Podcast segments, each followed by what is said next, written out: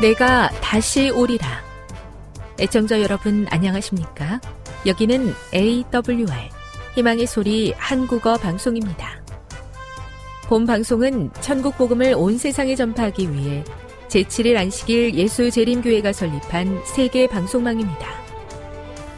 AWR 희망의 소리는 유럽, 라틴 아메리카, 아프리카, 러시아, 아시아의 방송망을 통해 전 세계에 복음을 전파하고 있습니다.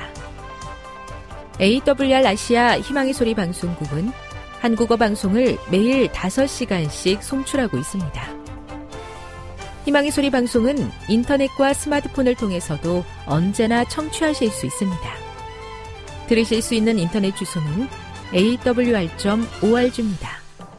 유튜브로는 awr 코리아로 검색하시면 됩니다. 이 시간 희망의 소리 한국어 방송과 함께 보람있고 유익한 시간 되시기 바랍니다. 내가 다시 오리라. 여기는 AWR 희망의 소리 한국어 방송입니다. 주파수 안내입니다. 괌에서 송출하는 우리 방송은 한국 표준시로 밤 9시에 9895kHz로 밤 11시에 9800kHz로 다음날 오전 6시에 9695kHz로 각각 1시간씩 방송하고 있습니다. 우즈베키스탄에서 송출하는 우리 방송은 한국 표준시로 밤 10시에 15,670kHz로 타지키스탄에서는 밤 9시에 15,505kHz로 송출하고 있습니다. 애청자 여러분의 많은 청취 바랍니다.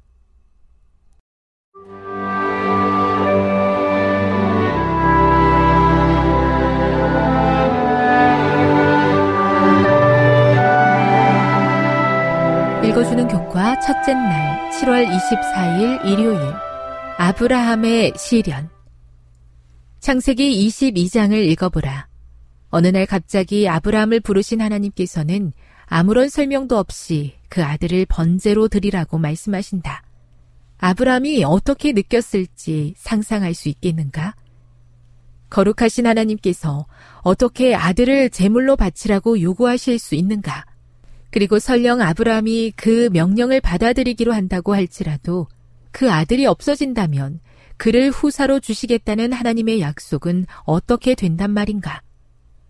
아들이 없이는 하나님의 약속 또한 사라지게 될 것이었다. 하나님께서 아브라함에게 이러한 희생을 요구하신 이유는 무엇인가? 하나님께서 모든 것을 알고 계시는 분이라면 이와 같은 명령의 목적은 무엇이었겠는가? 하나님의 요구나 그 시점은 무계획적인 것이 아니다. 하나님께서 아브라함에게 아들을 번제로 드리라고 하신 시점은 아브라함이 가장 깊은 범민에 빠질 수밖에 없는 시점이었다. 노령의 짐이 그를 짓눌러서 그가 걱정과 수고에서 쉬기를 바랄 때까지 하나님께서는 아브라함에게 있어서 가장 혹독한 시험이었던 당신의 마지막 시험을 보류하셨다. 부조화 선지자 147. 이것은 하나님의 잔인한 시험이었는가? 결코 그렇지 않다. 그 무서운 시련의 날 동안 그가 겪은 고통은 자신의 경험을 통해 무한하신 하나님께서 인류를 구속하시기 위하여 치르신 희생의 위대함을 깨닫게 하려고 허락되었다. 부조화 선지자 154. 이것은 하나의 시험이었다. 아브라함이 아들을 죽이는 것은 하나님의 목적이 아니었다. 이 사건은 하나님께서 일하시는 방법에 관한 중요한 사실을 나타내 보여준다. 하나님께서는 우리가 결코 마무리하기를 기대하지 않으시는 어떤 일을 우리에게 명령할 때가 있으시다. 그분께서는 우리가 결코 도착하기를 기대하지 않는 어떤 곳으로 가라고 명령할 때가 있으시다. 하나님께서는 결과가 아니라 새롭게 꼴지어지는 과정에서 우리가 무엇을 배우느냐 하는 것을 중요하게 여기신다. 예수님께서 유대인들에게 너희 조상 아브라함은 나의 때 볼 것을 즐거워하다가 보고 기뻐하였느니라. 라고 말씀하셨을 때 아브라함의 경험을 떠올리셨을 것이다. 만약 아브라함이 그 지시를 사탄에게서 온 것이라고 여기고 무시해버렸다면 이와 같은 깨달음을 놓치고 말았을 것이다. 이 모든 과정에서 아브라함이 생존하고 배울 수 있었던 이유는 그가 하나님의 음성을 분별할 줄 알았기 때문이다. 교훈입니다. 사랑하는 독자 이삭을 바치라는 하나님의 지시는 아브라함에게 가혹하게 들렸을지 모르나 이를 통해 그는 하나님의 독생자의 희생을 미리 보았다.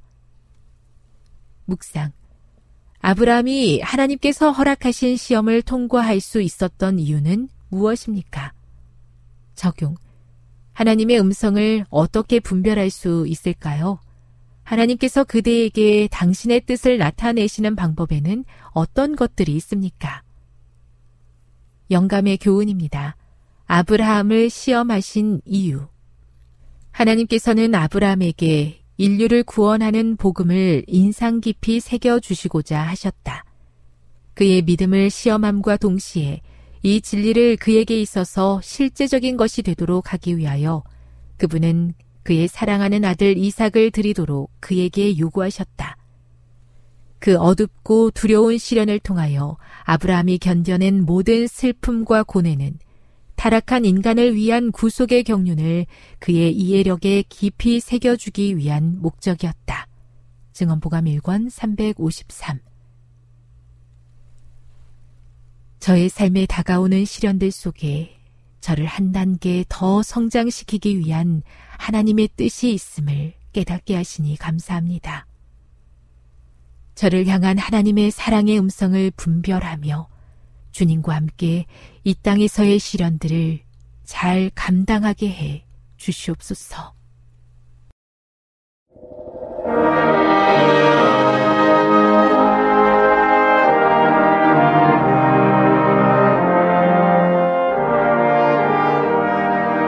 희망의 소리 청취자 여러분 주 안에서 평안하셨습니까? 방송을 통해 여러분들을 다시 만나게 되어 기쁘게 생각합니다.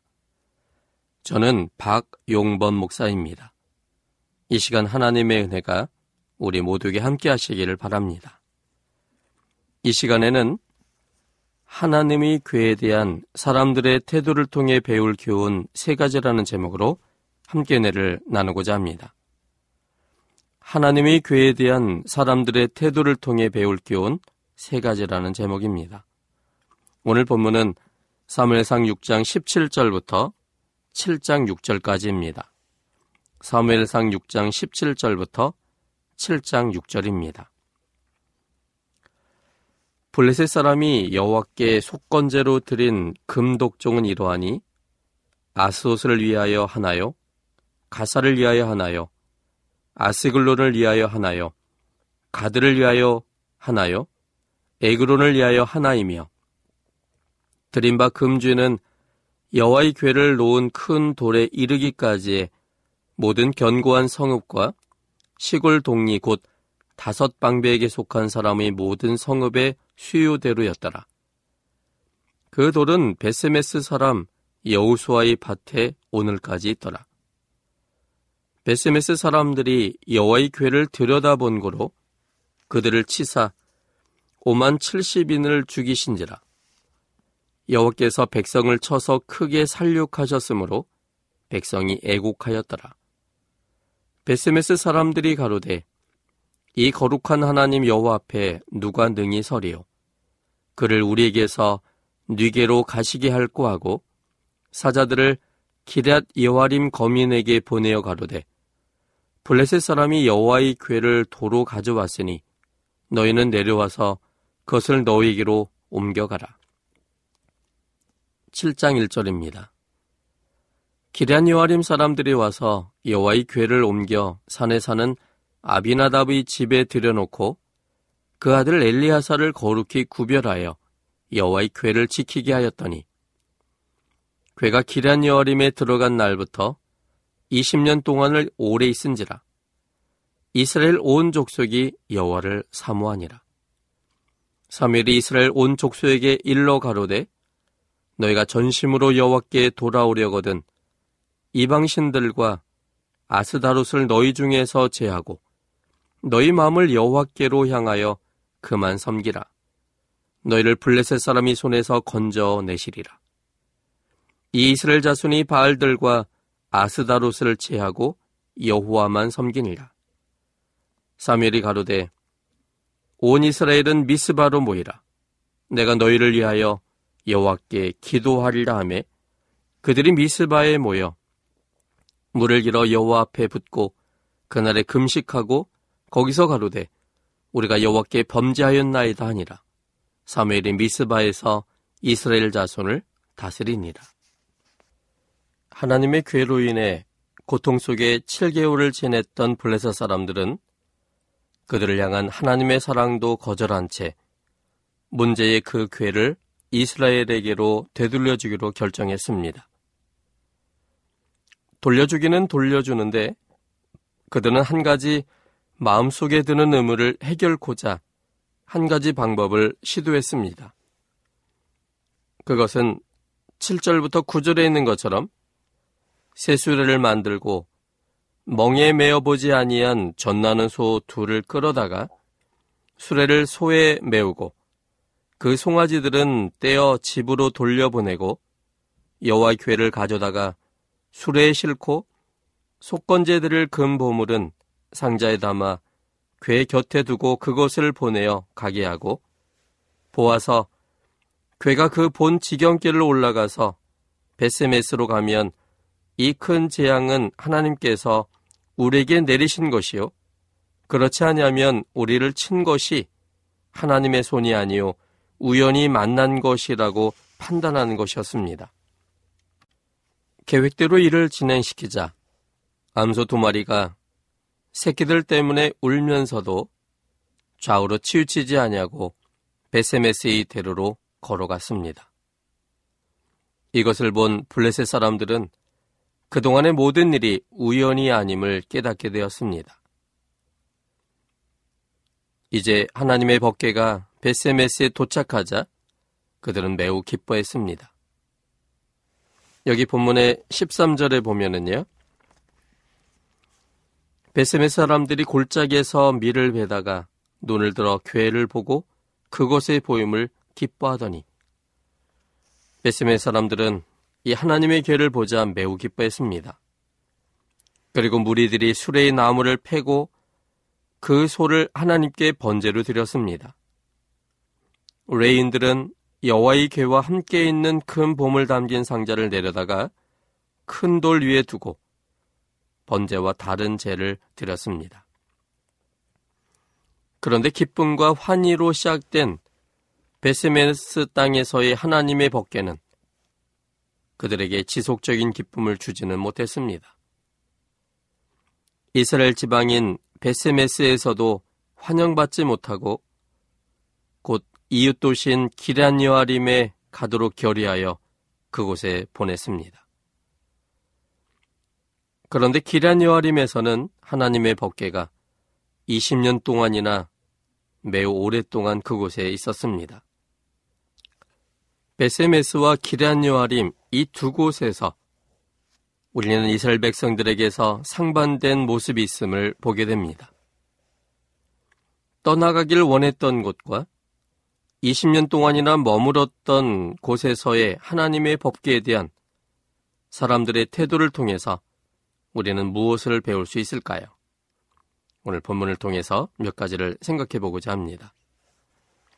첫째는 하나님께서 감추어 놓으신 것에 대한 호기심보다는 이미 펼쳐 놓으신 것에 대한 순종이 중요하다는 교훈입니다.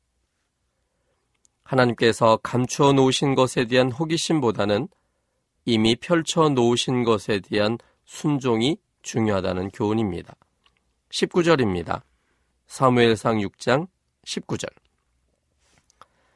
베스메스 사람들이 여호와의 괴를 들여다본 고로 그들을 치사 5만 70인을 죽이신지라 여호와께서 백성을 쳐서 크게 살육하셨으므로 백성이 애곡하였더라. 하나님의 법궤가 베세메스에 오자 베세메스 사람들은 흥분하였습니다. 그동안 특별히 구별된 곳에 잘 모셔져서 일반인들은 전혀 볼 수 없었던 하나님의 법계를 보자 그들은 조금 대담한 생각을 하게 되었습니다. 그동안 지성소에서 제사장들도 잘 보지 못하고 오직 대제사장들만 그것도 1년에 딱 하루만 대하는 법계를 보면서 그들은 감정이 이성을 지배하면서 법계의 겉뿐만 아니라 그 속을 보고 싶어 하였습니다. 그래서 호기심의 마음이 동요되어 여호와의 괴를 열어서 들여다봤습니다. 그런데 그 결과 5만 70명이 죽임을 당하였습니다. 법계는 하나님의 십계명을 두기 위한 괴짝이었습니다. 그것의 모습을 우린 출애기 25장 10절부터 11절을 통해서 확인해 볼 수 있습니다. 출애기 25장 10절로 11절입니다. 그들은 조각목으로 괴를 짓되 장이 2규빗 반, 광이 1규빗 반, 고가 1규빗 반이 되게 하고 너는 정금으로 그것을 싸되 그 안팎을 싸고 윗가로 돌아가며 금태를 두르고 여기 있는 것처럼 조각목으로 만든 후에 정금으로 그 안팎을 싸고 윗가로 돌아가면서 금태를 두르는 둘렀던 괴짝이었습니다. 그런데 법계를 덮는 뚜껑은 조각목이 아닌 정금으로 만들었습니다. 출애기 25장 17절에 있는 말씀입니다. 정금으로 속죄소를 만들 때 장이 2규빗반, 광이 1규빗반이 되게 하고 뚜껑은 조각목이 아니라 정금으로 만들었습니다. 그리고 그 뚜껑 두 끝에 금을 쳐서 두 그룹을 만들어 한 덩이로 연하게 만들었습니다. 계속하여 출애기 25장 18절 19절을 보겠습니다. 금으로 그룹 둘을 속죄소 두 끝에 쳐서 만들되 한 그룹은 이 끝에 한 그룹은 저 끝에 곧 속죄소 두 끝에 속죄소와 한 덩이로 연하게 할지며 그룹들은 그 날개를 높이 펴서 그 날개로 뚜껑을 덮으며 그 얼굴을 서로 대하여 뚜껑을 향하게 하였습니다. 출애기 25장 20절에 보면 그렇게 돼 있죠. 그룹들은 그 날개를 높이 펴서 그 날개로 속죄소를 넣고 그 얼굴을 서로 대하여 속죄소를 향하게 하고 법계를 덮은 뚜껑을 속죄소 또는 시은자라고 불렀습니다. 하나님은 그곳에서 모세를 만나고 증거계 위에 있는 두 그룹 사이에서 모세에게 부탁할 모든 일을 말씀하실 것이었습니다. 여기 그 부분에 대해서 출애기 25장 22절은 이렇게 기록되어 있습니다. 거기서 내가 너와 만나고 속죄소 위 곧 증거계 위에 있는 두 그룹 사이에서 내가 이스라엘 자손을 위하여 내게 명할 모든 일을 내게 이르리라.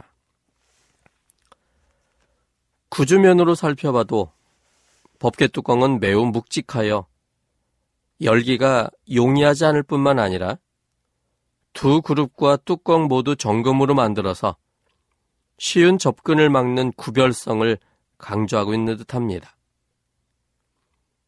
실제로 법계는 성소 중에서도 가장 안쪽인 지성소에 보이지 않게 장막을 치고 모셔졌습니다.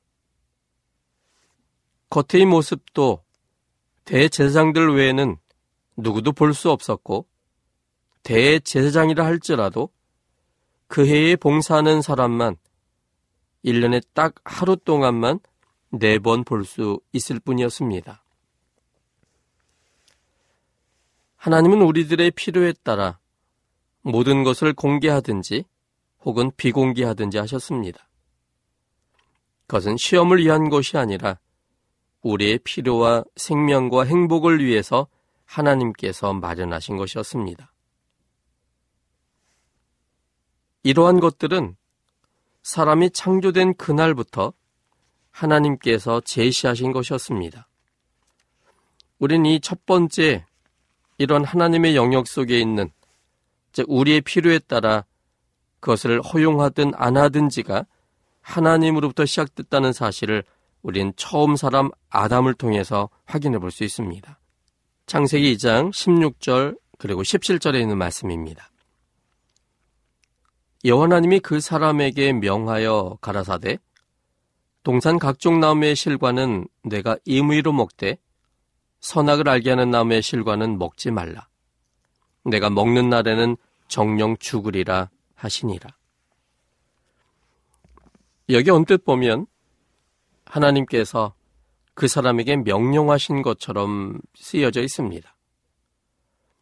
근데 글자는 그렇게 기록되어 있지만 이것을 하나님의 품성 속에서 이해하면 하나님은 명령하실 수 있는 분이 아니십니다.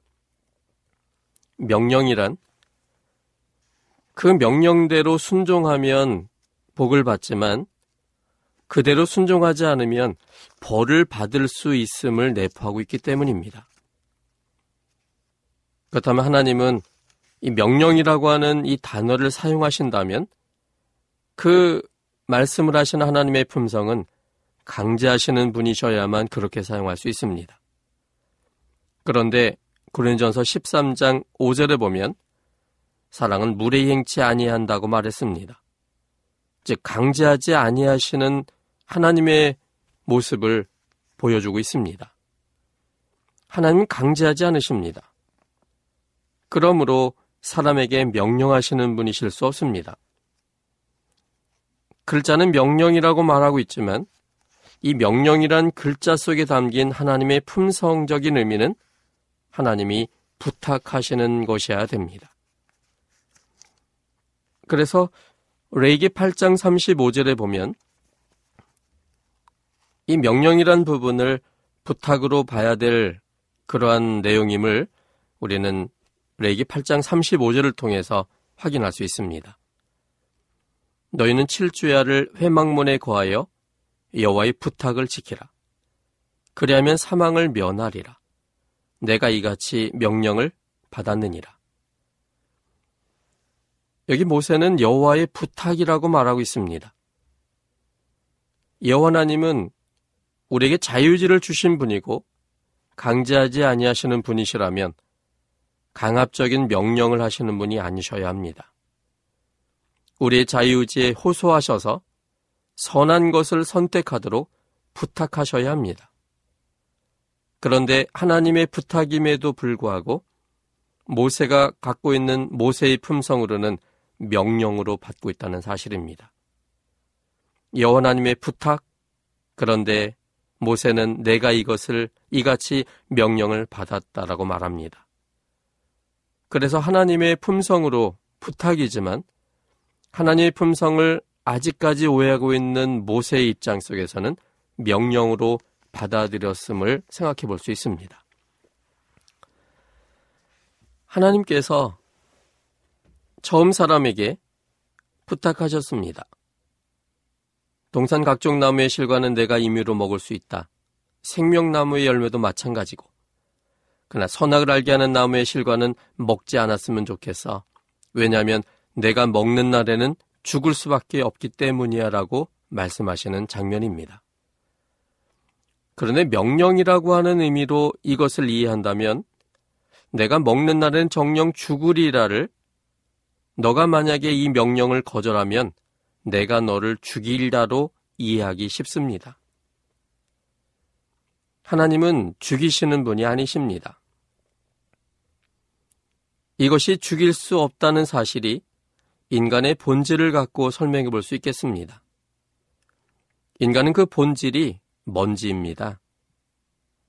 흙으로 표현되어 있지만 그 흙의 원래의 모습은 먼지입니다.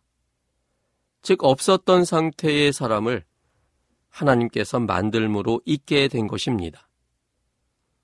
그 스스로는 생명이 없는 존재입니다. 하나님 만드셨을 뿐만 아니라 하나님의 지속적으로 생명 에너지를 그에게 부어 주셔야만 살 수 있는 존재입니다. 그러므로 스스로 사는 존재가 아니기 때문에 하나님이 죽인다는 의미가 성립되지 않습니다. 인간이 하나님을 거절하면 스스로 존재하지 않는 생명이기 때문에 하나님 주시는 생명으로만 살 수 있는 존재이기 때문에 그 생명을 거절한다면 창조되기 전의 상태인 먼지로 무로 돌아가 버리는 것이기 때문에 하나님은 선악을 알게 하는 나무의 열매를 선택함으로 하나님을 거절하게 되면 그 결과가 창조 전의 상태인 영원히 죽는 처음 상태인 없어지는 상태로 갈 것이기 때문에 제발 그렇게 하지 말고 이것을 먹지 않고 대신에 생명과와 나머지 모든 실과를 먹음으로 하나님이 창조주이며 하나님의 생명으로 산다는 사실을 그가 선택하도록 부탁하시는 장면입니다. 사랑의 하나님을 신뢰함으로 공개된 것만 감사함으로 순종할 때 그것이 생명이고 사랑의 하나님을 믿지 못하여 비공개된 것조차도 원할 때 그 결과는 사망이 되었습니다. 속죄소 그리고 시은자는 들려지지 않아야 했습니다. 속죄소 시은자가 들려지면 우리를 위한 구원과 용서가 없어지게 되므로 속죄소는 언제나 제자리에 있어야 했습니다. 베세메스 사람들도 당시에 레이 사람이 있었던 것으로 봐서 법계에 대한 법령들도 알고 있는 듯 보입니다. 그러나 베세메스 사람들은 언제나 그 자리에 있길 원하시는 하나님의 마음을 저버리고 하나님께 대한 믿음을 상실한 상태에서 법계 뚜껑을 벗기고야 말았습니다. 그것은 하나님과의 관계의 단절을 선택한 것이었습니다. 에덴 동산에서 하나님과의 관계의 단절을 의미하는 선악과를 먹었을 때 그 선택을 인정하실 수밖에 없으셨던 하나님께서는 베세메스 사람들의 선택에도 인정하실 수밖에 없으셨습니다. 그 결과는 사망이었습니다. 그런데 그들의 선택으로 인하여 사망이 이루어왔음에도 불구하고 하나님께서는 그들의 선택조차도 하나님의 책임으로 돌려서 마치 하나님께서 치심으로 그들이 죽은 것처럼 표현하기를 즐겨하셨습니다. 19절에 보면 그들을 치사 5만 70명을 죽이셨다라고 표현하고 계십니다. 창조하신 하나님은 죽이시는 분이 아니십니다. 창조하신 하나님은 생명과 만물과 호흡을 친히 주시는 분이십니다. 그들이 죽게 된 것은 그들의 선택의 결과였습니다. 공개하지 아니하신 하나님의 품성을 알므로 그것이 그들의 유익이 된다는 사실을 깨달을 때 공개되지 않은 법계 뚜껑을 열지 않을 것입니다. 그런데 그들의 선택은 그렇게 말씀하신 하나님을 믿지 못한 것이었습니다. 하나님의 품성을 믿지 못할 때 그들은 비공개적이기 원했던 뚜껑을 열게 되었고 그 선택의 결과는 결과적으로 하나님의 관계가 끊어지는 것이었습니다. 하나님의 관계가 끊어져서 살 수 있는 존재는 하나님에서 만들어진 존재가 아니라 스스로 생명이 있어야 되는 존재였습니다. 그런데 베세메스 사람들은 하나님의 생명으로 태어난 사람들이기 때문에 하나님의 생명을 지속적으로 공급하지 못하면 죽을 수밖에 없는 사람들입니다. 결국 그들이 하나님의 품성을 믿지 못하여 하나님께서 말씀하신 것과 정반대의 선택을 하므로 하나님과의 관계가 끊어졌을 때 그것은 그들 스스로가 그들을 죽게 만든 것이 되버렸습니다. 그래서 시편 34편 21절은 이런 문제에 대해서 이렇게 이야기합니다. 시편 34편 21절입니다. 악이 악인을 죽일 것이라. 하나님이 악인을 죽이는 것이 아니라 악이 악인을 죽입니다. 악인 스스로가 하나님을 오해하고 있는 그 상태가 하나님과의 관계를 끊어버리고 그 결과가 결국은 악인이 죽는 이유가 된다는 사실입니다. 그런데 하나님은 그들의 선택의 결과로 인하여 그들이 생명으로 떨어져 나간 그것조차도 마치 하나님께서 치심으로 그들을 죽이신 것처럼 표현하고 있는 것입니다. 그 이유는 그들에게 주신 자유의지가 바로 하나님께서 주신 것이고 그들의 선택에 대한 모든 최종적 선택을 그들을 창조하신 하나님께서 지고 싶어 하시는 하나님의 사랑의 표현법인 것입니다. 감추인 것은 우리의 유익과 행복을 위해서입니다. 그 이유를 정확히 알지 못한다 할지라도 사랑의 하나님께 대한 확신은 감추인 것에 대한 하나님의 뜻에 순종하고 싶어 합니다. 신명기 29장 29절에서는 오묘한 일은 우리 하나님 여호와께 속하였거니와 나타난 일은 영구히 우리와 우리 자손에게 속하였나니 이는 우리로 이 율법의 모든 말씀을 행하게 하심이니라라고 기록하고 있습니다.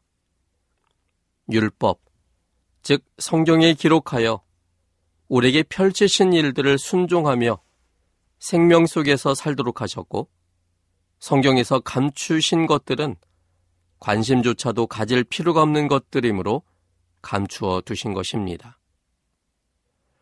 우리에게 가장 필요한 것은 새롭고 특별한 진리가 아니라 이미 있고 이미 펼쳐진 하나님의 말씀이고 그 말씀에 지금 순종하는 일입니다. 이미 내게 주어진 빛에 순종하는 삶을 살 때 하나님께서는 그것을 바탕으로 점점 더 밝은 빛으로 우리를 인도하셔서 더 넓고 깊게 드러나게 하심으로 더 큰 순종의 삶으로 우리들을 이끄십니다. 이미 주어진 빛, 그 진리에 순종도 하지 않은 채 새롭고 특별한 센 진리를 갈망하는 것은 매우 위험한 결과를 낳을 수 있습니다. 정로의 계단은 하나님을 알지 못하던 사람이 어떻게 하나님의 풍성함까지 도달되는지 그 과정을 순서대로 기록한 책입니다. 정로의 계단 제일 마지막 단계, 바로 전의 단계는 의심을 극복하는 방법이라는 장입니다. 의심을 극복하는 방법. 그것에 대한 답은 의심 나는 것에 골똘하지 말고 이미 이해되고 있는 것에 순종하라는 것입니다. 이해되고 받아들여지는 빛에 순종하게 되면 의심났던 것도 어느 순간에 해결된다는 것입니다. 그리고 그 다음 단계가 바로 주 안에서 기뻐함입니다. 즉, 우리가 현재 나타나 있는 부분들에 대하여 순종하는 일이 중요합니다. 이해되지 못하는 것에 골몰하여 우리의 가진 믿음도 떨어뜨리는 그러한 것은 가장 나쁜 것입니다. 이해되지 못하는 것, 일단은 넘어가시고, 현재 이해되어지고 받아들여지는 그 빛에 더 열심히 순종하게 된다면, 그 순종을 바탕으로 이제 그 폭이 넓어져서 그 당시에 의문되고 잘 몰랐던 것들도 어느 순간 그것이 이해가 되고 해결된다는 사실입니다. 운동선수들에게 제일 중요한 것이 기본기라고 합니다. 축구를 해도 농구, 야구, 수영, 피겨스케이팅, 마라톤 등 이 모든 운동을 위해 기본으로 해야 하는 것은 바로 스트레칭입니다. 기본에 충실할 때, 그 다음에 응용할 수가 있는 것입니다. 신앙에 있어서도 제일 중요한 것은 기본입니다. 내가 깨달은 것을 순종하고자 하는 마음입니다. 작은 것에 충성할 때 그 충성을 바탕으로 더 큰 것에도 충성할 수 있게 됩니다. 하나님께서 우리의 유익을 위하여 펼친 것과 닫힌 것이 있습니다. 하나님의 품성을 확신할 때 하나님께서 가장 좋은 것을 우리에게 펼치셨고 우리에게 유익하지 않은 것을 닫았다라고 받아들일 수 있습니다. 하나님을 오해하면 닫혀진 것에 대하여 우리가 더욱더 알기를 원하게 되고 그것을 마침내 열게 될 겁니다. 결국 우리의 행동이 문제가 아니라 하나님의 품성에 대한 우리의 이해가 문제가 됩니다. 우리를 창조하신 하나님은 믿을 만한 분이십니다. 우리를 창조하신 하나님은 가장 좋은 것을 주시는 아버지십니다. 우리를 창조하신 하나님은 우리의 선택의 결과에 대하여 하나님 자신이 생명을 바쳐 모든 걸 해결하고 싶은 해결하시는 하나님이십니다. 그러므로 그런 창조하신 여호와님의 품성을 확신할 때 우리는 우리에게 허락하신 빛과 진리에 감사하며 그 빛에 충실한 삶을 살 수 있게 됩니다. 그러므로 여호와님을 힘써하는 우리가 되기를 바랍니다. 주님의 품성을 확신할 때 우린 그분께서 말씀하신 것을 우리의 가장 유익을 위하여 주신 것으로 받아들이고 그 빛에 순종하는 삶을 살게 되기 때문입니다. 지금 여러분께서는 AWR 희망의 소리 한국어 방송을 듣고 계십니다.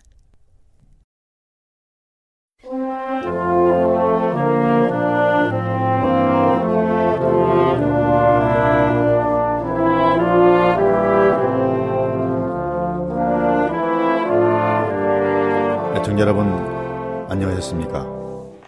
한국연합회 성경연구소장 임봉경 목사입니다. 오늘 또 여러분에게 동일하신 하나님께서 그분의 놀라우신 사랑과 또 예수 그리스도의 은총과 성령의 감동하심을 베풀어 주시기를 간절히 기원합니다. 예, 지난 시간에 말씀드린 대로 오늘은 바울이 말한 대로 결혼하는 것보다 혼자 독신으로 사는 편이 더 나은가라는 질문을 계속 살펴보겠습니다. 예, 본문 다시 한번 읽겠습니다. 고린도전서 7장 8절 9절입니다.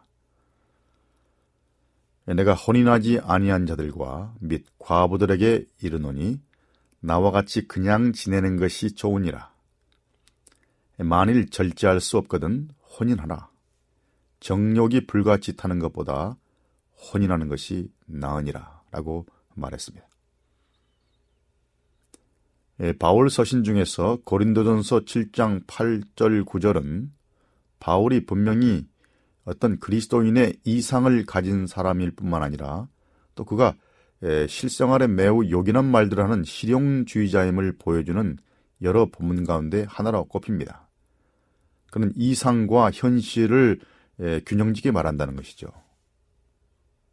그는 늘 교리나 이론과 사상이나 주장을 편 다음에 동시에 어떤 현실적인 문제, 실천적인 문제, 또 삶의 문제를 다루곤 합니다.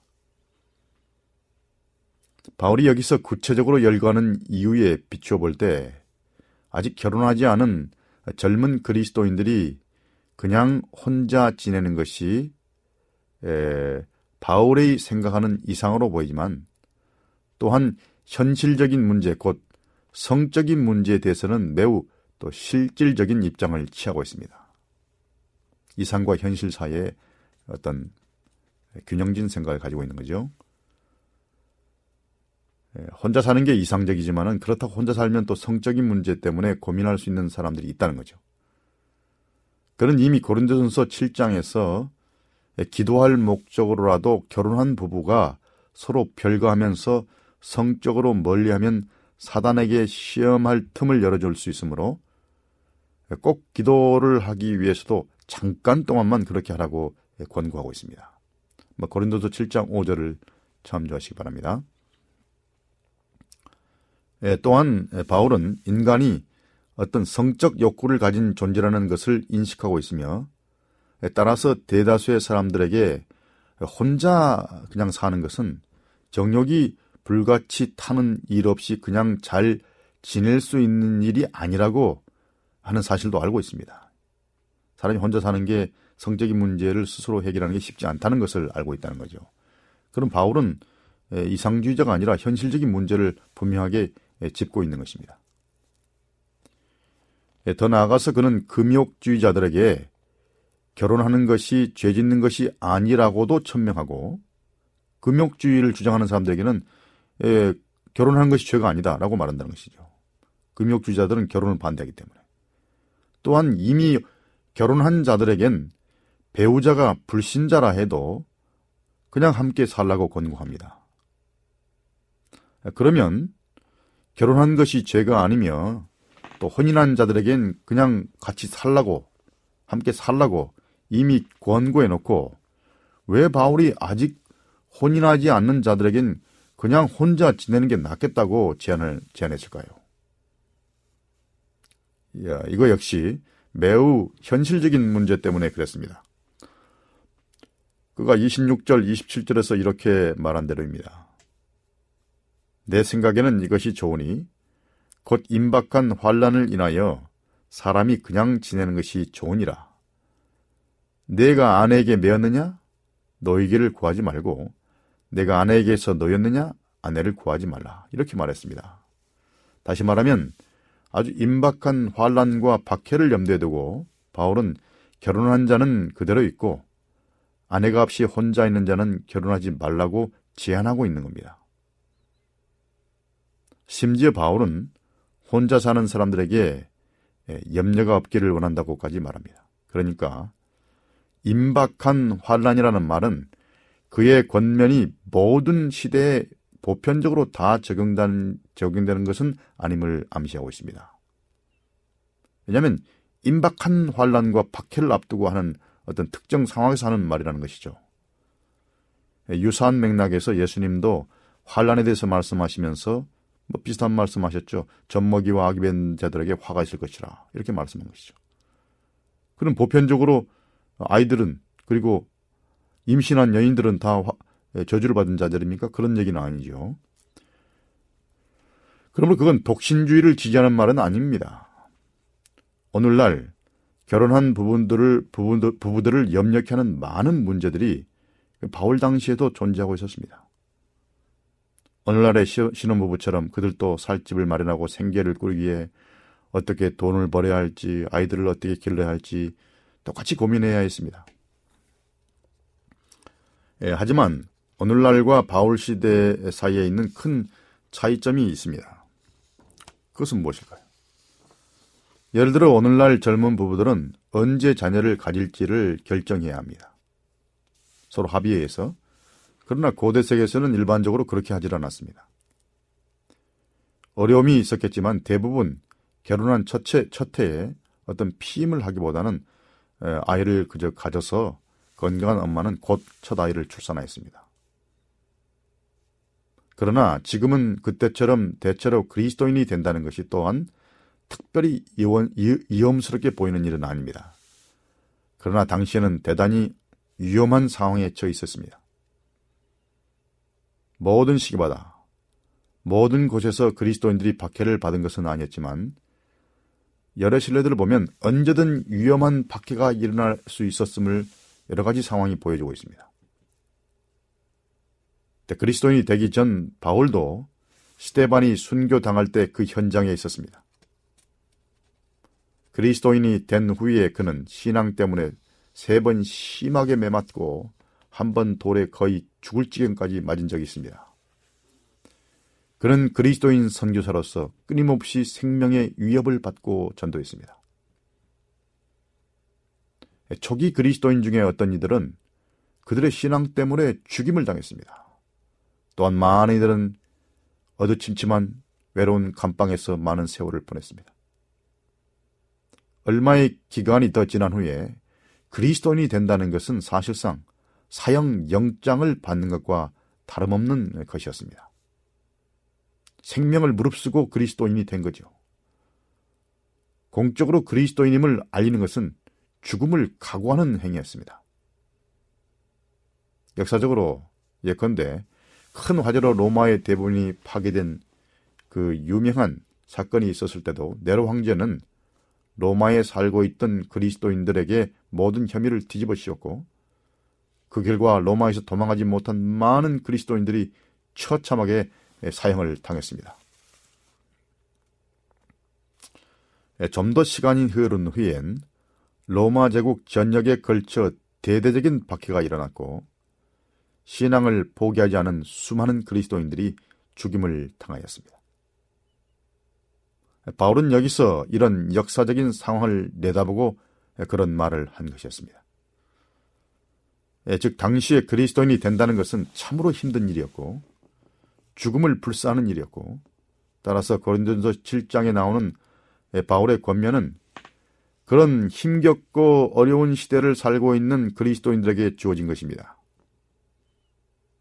죽음을 무릅쓰고서라도 신앙을 확고히 지키고 그리스도인으로 남아있기로 결심하는 것은 생명을 건 매우 어려운 일이었습니다. 그렇다면 결혼한 후 죽임을 당하여 어린 자식들을 돕지 못하고 떠나야 하는 사람들에겐 그런 결혼의 결정은 훨씬 더 어려웠을 것입니다. 그들이 살고 있던 이런 시대 상황을 생각해 보면 아직 미혼으로 혼자 지내는 1세기의 그리스도인들에게 결혼할지 말지를 결정하는 것은 매우 어려운 고민이었습니다. 부모들도 고민했습니다. 과연 결혼을 하라게 할지 말아야 할지. 누가 그런 시대에 버려진 아이들을 맡아주려 하겠습니까? 만약에 부모가 죽는다면 그 어린 자식들을 누가 맡아주려 하겠습니까? 예, 그렇지만 바울은 실용주의자이며 동시에 이상주의였다는 것을 알아야 합니다. 그는 매우 현실적인 사람이었고요. 그래서 그런 상황에서도 결혼하려는 사람이 있었을 것을 알고 그것을 기꺼이 허용하고자 했습니다. 결혼하고자 하는 사람을 막지 않았다 그 말입니다. 또한 그는 그렇게 한 결혼을 가장 어려운 상황 가운데서도 일단 결혼하면 끝까지 지켜야 할 신성한 것으로 여긴 이상주의자이기도 했습니다. 그런 이런 예적인 극박한 상황에서 상황에서도 그는 매 대단히 유연한 자세를 보인 것이죠.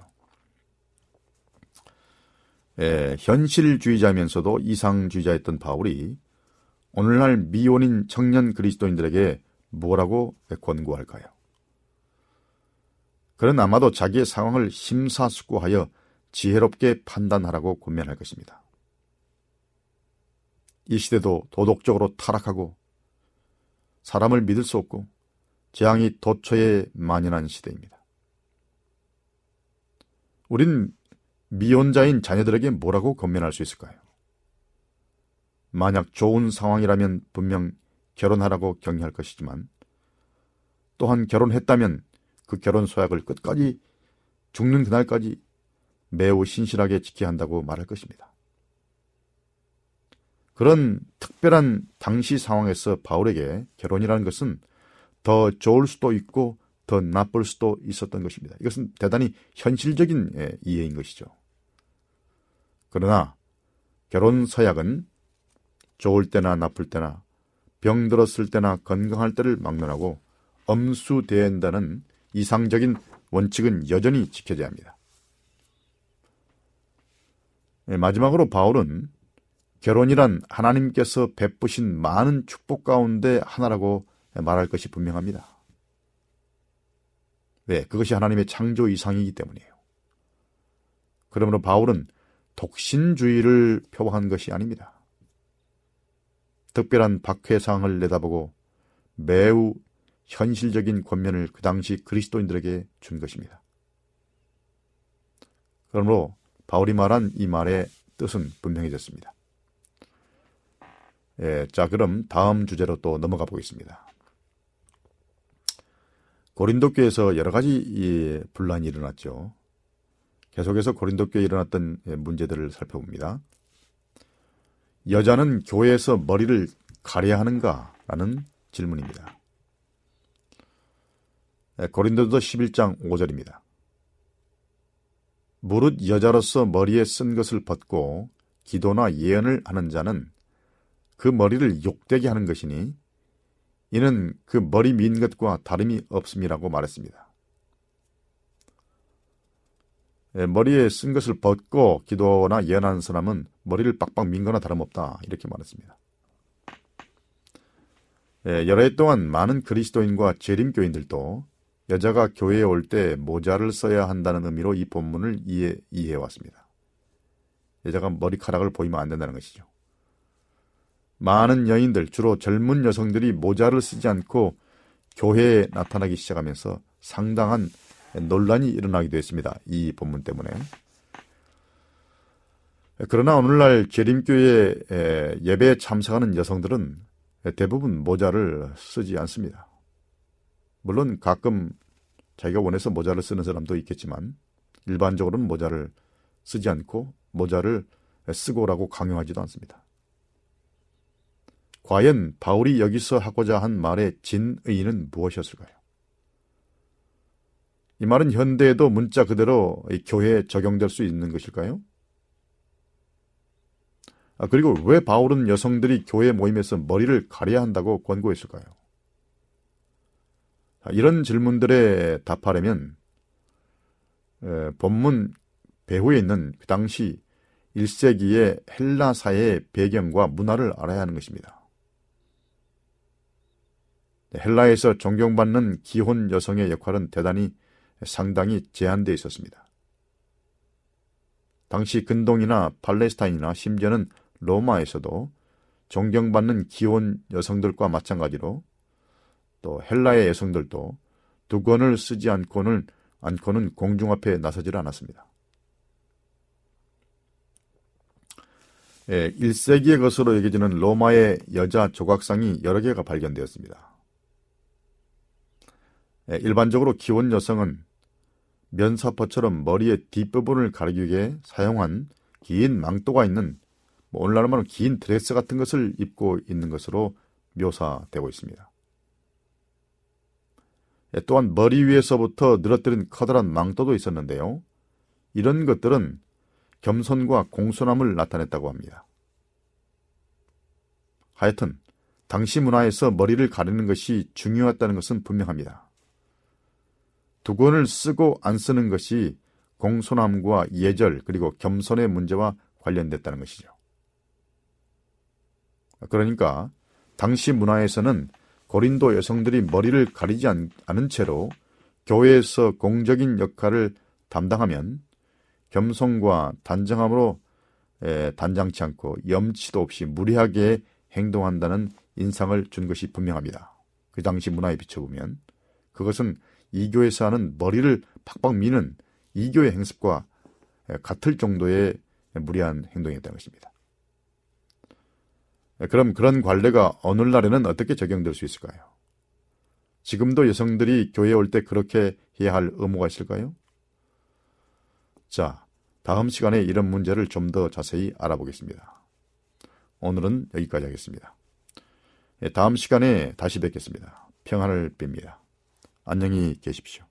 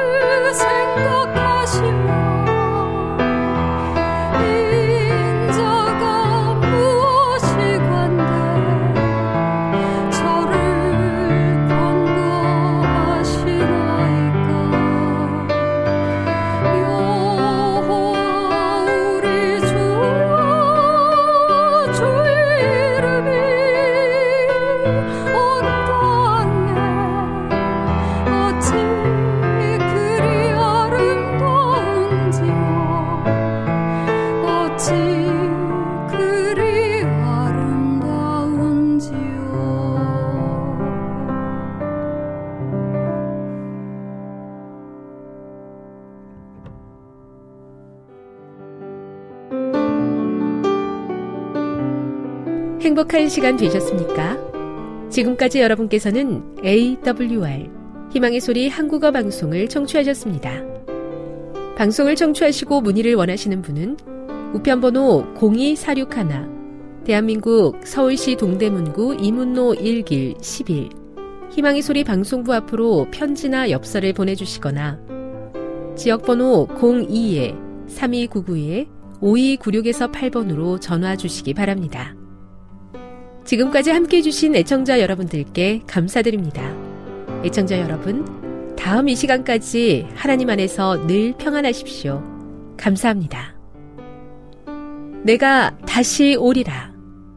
여기는 AWR, 희망의 소리 한국어 방송입니다.